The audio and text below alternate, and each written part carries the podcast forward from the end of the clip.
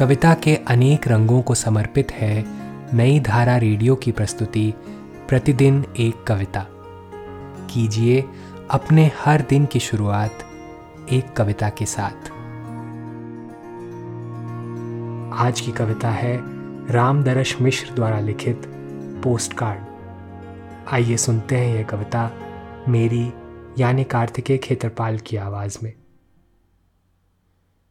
चिट्ठी तो मैं भी हूँ परंतु वह सभ्य, कीमती लिफाफा नहीं, जो अपने भीतर न जाने क्या क्या छिपाए रहता है और उसे दुनिया की नज़रों से बचाकर छोड़ आता है किसी हाथ के एकांत में।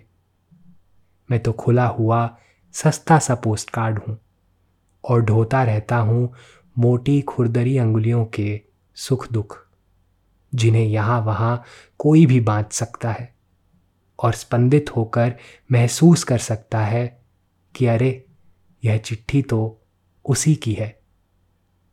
लेटर बॉक्स में जब लिफाफे एक दूसरे से मुँह फेरे अपने में बंद पड़े होते हैं, तब हम पोस्ट कार्ड एक दूसरे से बतियाते रहते हैं, आते जाते रहते हैं एक दूसरे में।